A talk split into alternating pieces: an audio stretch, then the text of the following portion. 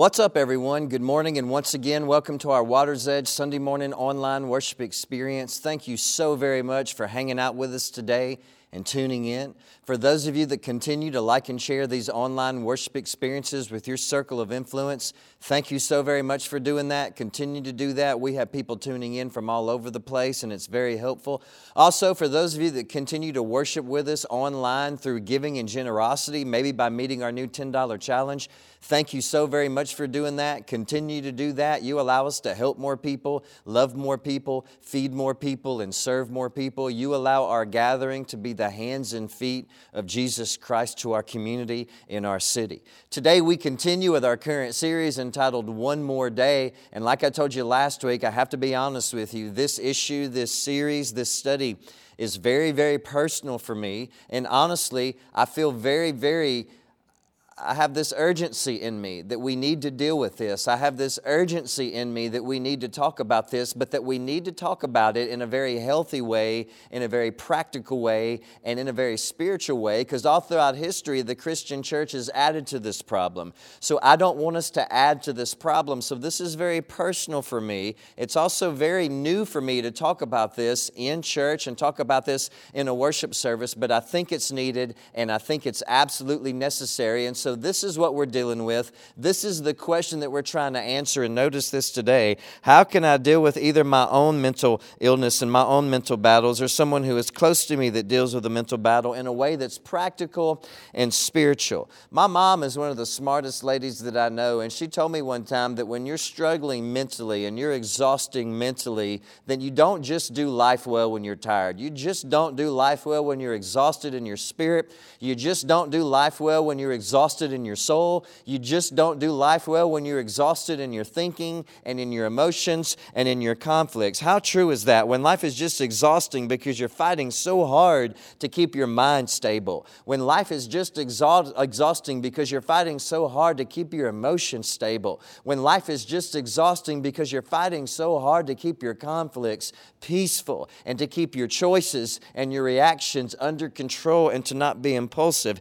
It's a very exhausting thing things when your thoughts and your patterns and your mental health is encouraging you to do the exact opposite of what you know you need to do. It's exhausting on the inside. And we don't do faith well. We don't do emotional management well. We don't do mental management well. We don't do our reaction management well. We don't do conflict management well when we're exhausted on the inside, when we're tired in our heart, when we're tired in our spirit, when we're tired in our mind, in our thinking, and in our soul suffering with our mental health battles, things like this depression, severe sadness, anguish, anxiety, fear, panic, uncertainty. Many times it's like you're wearing a coat with weights in it, like a weighted jacket or a weighted coat. Now, we were all taught growing up in church that Jesus is all you need. He is all you need for everything that you face. He's all you need for all your adversities, all your struggles, all your battles. A relationship with Jesus Christ is all you need, and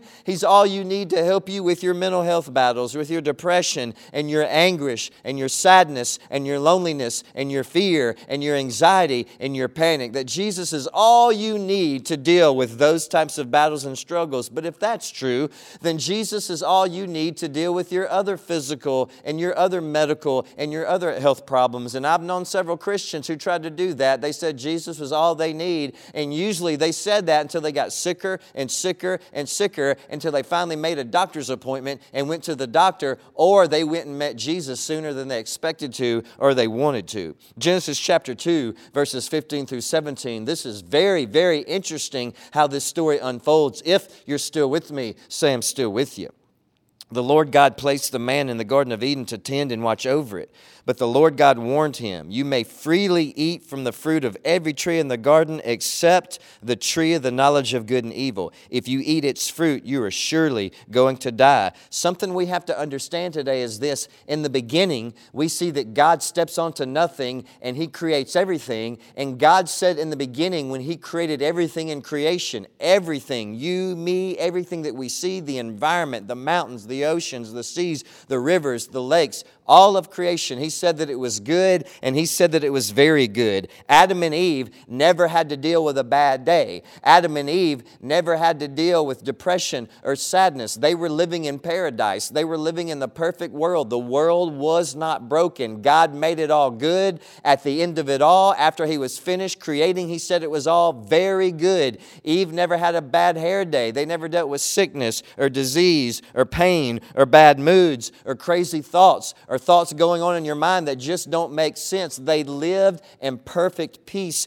and wholeness. But this was all in Genesis chapters 1 and 2. But by the time we get to chapter 3, we see they gave in a temptation and the great fall happened in the beginning. And when the fall happened, everything broke everything broke. God said that if you eat the fruit of this tree, then death and sickness and sin and temptation and heartache and pain and disease and tears and war and brokenness is going to enter the world. They ate the fruit, they gave in a temptation, and everything that was at peace, everything that was perfect, everything that was considered by God to be very good was broken. It all broke. If you're still with me, I'm still with you. Notice this thought today. The fall would curse all of creation with its effects of death until Jesus returns sometime in the future to redeem all things. In the letter of Revelation, the Apostle John writes about this vision that God gave him. One day, Jesus Christ is going to return to this world. It's called the second coming of Jesus Christ. And when he does, notice what he notice what's going to happen. Right now, the world is broken. It's been broken. It's been dying. It is broken and just uh, crumbling on the inside since the fall and the beginning. And nothing's going to be put back together again until one day Jesus Christ returns. And notice the scene when it says he returns in Revelation chapter 22, verses 1 through 3. Then the angel showed me a river, the water of life clear as crystal, flowing from the throne of God and the Lamb of God. It flowed down the center of Main Street. On each side of the river grew a tree of life, bearing 12 crops of fruit, with a fresh crop each month. The leaves were used for medicine to heal the nations, to heal the nations. No longer will there be a curse upon anything. No longer will there be a curse upon anything, for the throne of God and the Lamb of God will be there, and his servants will worship him. One day, Jesus Christ is going to return to earth and and bring heaven to earth. He's going to come here and He's going to resurrect everything. People have been asking me, Tony, with the war going on in Israel, does that mean that Jesus is going to return soon? We don't know when Jesus Christ is going to return. It points us towards His return, and it points us towards the need for His return because when He does return, there's going to be no more sickness, no more heartache, no more pain, no more war, no more mental health struggles, but it doesn't mean it's going to happen tomorrow. And the best best way to let that not scare you is just to make sure that you love Jesus and love people and follow Jesus. But it's all broken. It's all broken since the beginning. One day, Jesus is going to return and resurrect everything and make everything like it was in the beginning. But that hasn't happened yet. None of that has happened yet. And so we still live in this broken world, and broken things still happen because everything and everyone is still broken. Let me say that again. Broken things still happen to you and I because everything and everyone is still broken. So, in the meantime, it's like you and I are living in between these two trees. In the beginning, you had the tree of the knowledge of good and evil. Don't eat that fruit. In the end, when Jesus returns and he resurrects everything, everyone, and all of creation, and he brings a new heaven to this new earth. There's going to be the tree of life in the city of Jerusalem. And so we're living in between the tree of the knowledge of good and evil and the tree of life. We're living in the meantime, in the middle, and everything and everyone is still broken. And so understand this today and notice this. Broken does not mean bad or evil, it simply means imperfect and dying. Broken, you're broken. I'm broken. The world is broken.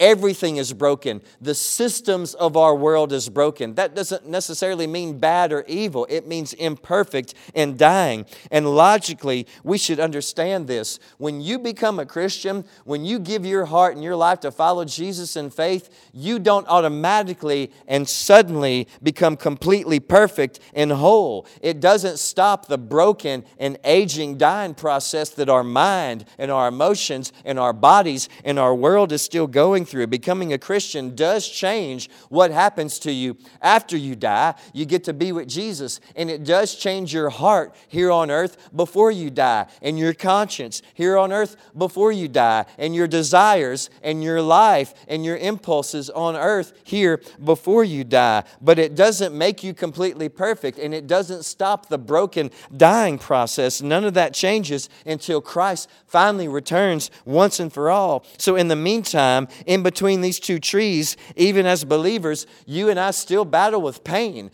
We still battle with sadness and loneliness and heartache and brokenness and disease. And yes, sometimes we still deal with mental health battles. Why? Because everything and everyone is still broken and we can sense it. Everything is every and everyone is still broken and we can feel it. Everything and everyone is still broken and we know that it surrounds us and we know that we can feel this in our souls. So living with a broken mental health is like living with this weighted coat on. And understand when you live with a broken mental health and you have this weighted jacket on, there's nothing you can do that's going to remove all the weights. But medication can remove some of the weights.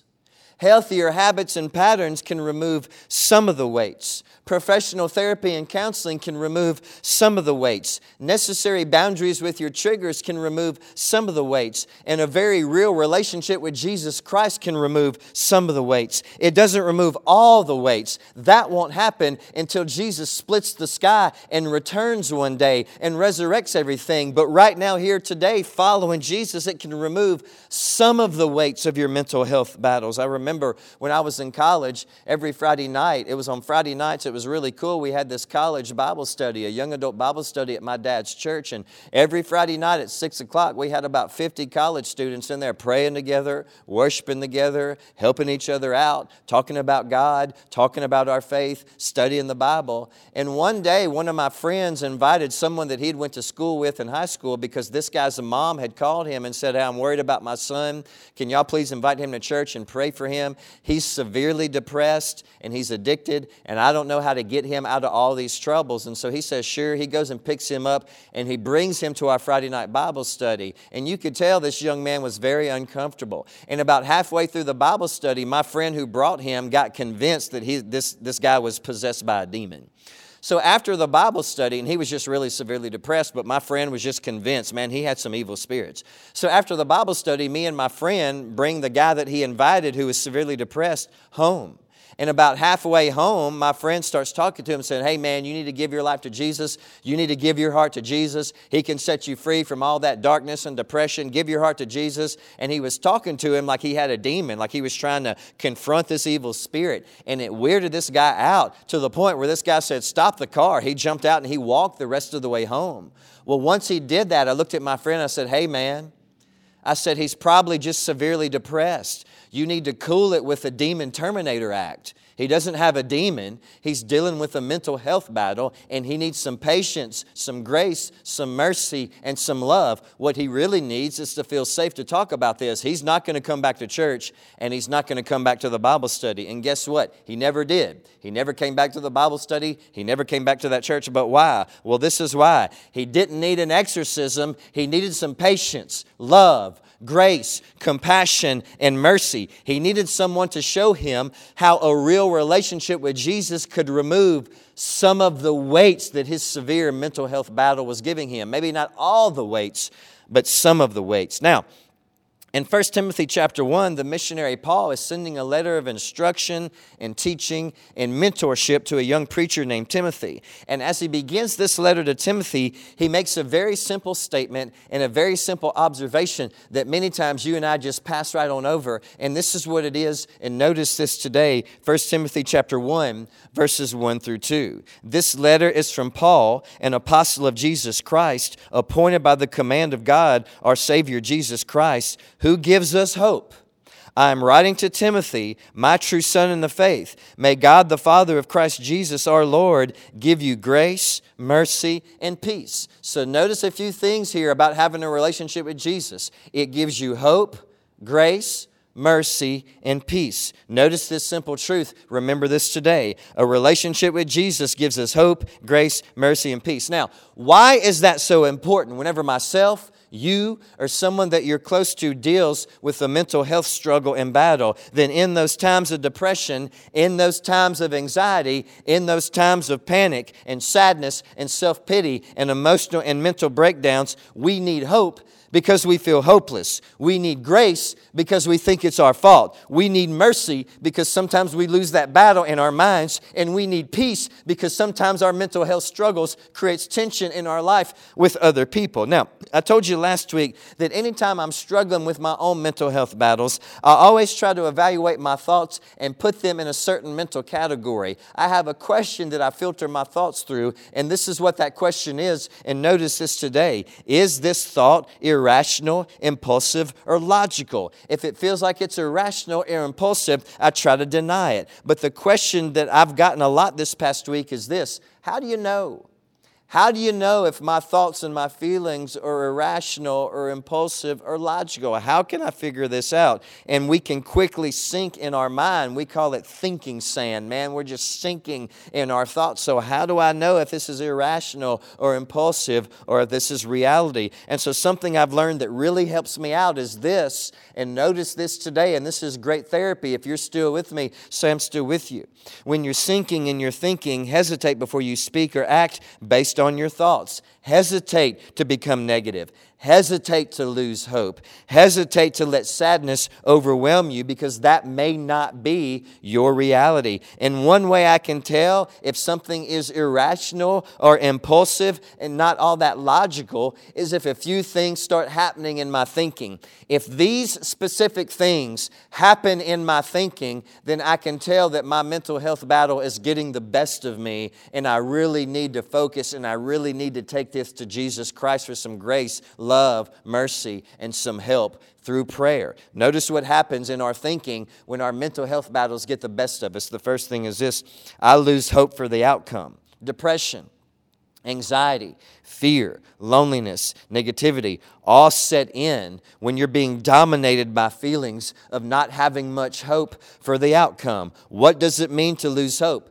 Losing hope means that when most adversities happen to you and they're normal adversities, you go to the worst case scenario about the eventual future outcome. You lose hope for the future outcome of your job. You lose hope for the future outcome of your family. You lose hope for the future outcome of this relationship, your health, your life, your faith, because you faced a normal adversity. This is how you know when your mental health battles is getting the best of you. When you face a normal adversity, but you go to the worst possible outcome. And I have to remind myself of this all the time and notice this today. It's not normal to go to the worst case scenario in my mind over a normal adversity. It's not normal to go to doom and gloom over a normal hiccup in this life. Anytime that happens to me, and I got to be honest with you, that happens a lot, I take that thought and I deny it because I know that's my struggle in my mind that's talking to me. But this is also why a relationship with Jesus can help remove some of that heaviness because with Jesus we know there's always hope. If there's a failure, there's forgiveness. If there's trouble, there's love. If there's confusion, there's wisdom. If there's a setback, there's a second chance and a third chance and a fourth chance, and God still has a plan for your life, and so hope is not lost. Let Jesus take some of that weight off of you. Another way I can tell if my mental health battle is getting the best of me is if this happens in my mind. I lose grace for other people. Listen, just because someone, just because someone in your life doesn't meet some of your expectations, it doesn't mean that person is your enemy. Let me say that again. Just because you have some people in your life that are not meeting your expectations, it doesn't mean they're against you, and it doesn't mean that they are your enemy. Mental illness will cause patterns of thoughts to make you think that you're a victim, and it'll cause you to be selfish. Mental health battles will have thought patterns of being selfish and a victim. Selfish and a victim. This is how we know that our mental health battles are getting the best of us. I'm being ignored. Probably not. I'm being neglected. Probably not. I'm being mistreated treated. I'm being left out. Probably not, especially if you're thinking that just because of some of your expectations are not being met every now and then. But people who let these thoughts take over usually live highly stressed and agitated with other people in their life. And this is how you can tell if this is happening to you if the people that love you the most agitate you the most.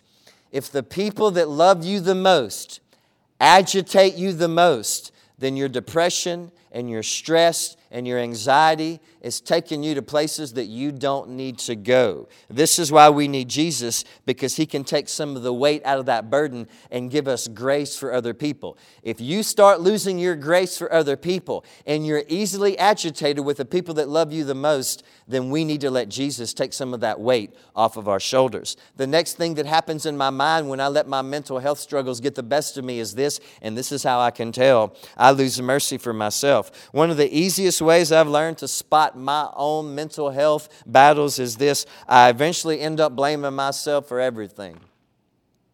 I just feel so low and so devastated.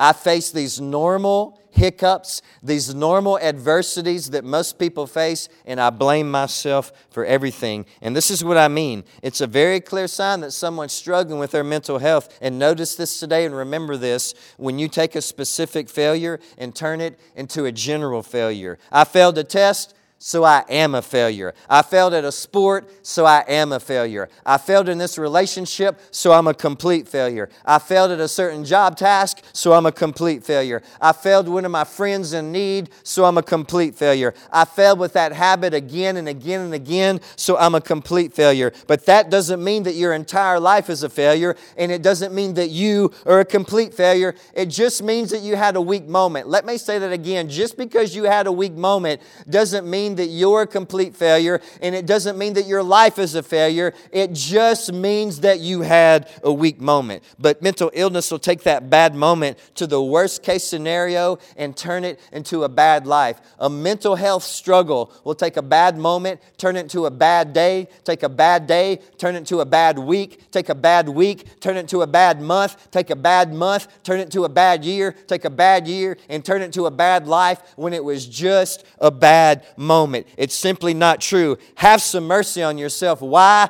Because Jesus Christ died on the cross to give you some mercy. Anyone, and you know this is true if this is you, anyone who has suffered with severe depression and anguish and loneliness and fear and panic and anxiety and mental health battles know this is true. Many times we think this in our mind I failed. I failed at this weakness in this one specific area, and so my entire life is a failure failure. I failed in my mind, and so I'm a failure. I failed in my emotions, and so I'm a failure. I failed this person, and so I'm a failure. I failed with my addictions. I failed with my habits again, and so I'm a failure. I failed with my impulses, and so I'm a failure. No, that's not what it means. It doesn't mean that you're a failure, and it doesn't mean that your life is a failure. It just means that you had a weak moment, and so stand back up again and give some mercy to yourself because because we're all going through it. Amen. Thank you so much for hanging out with us today. Thank you so much for tuning in. We absolutely love you. We cannot wait to see you back next week. Now, stay tuned for an amazing time of worship with the amazing Water's Edge Band. We love you all.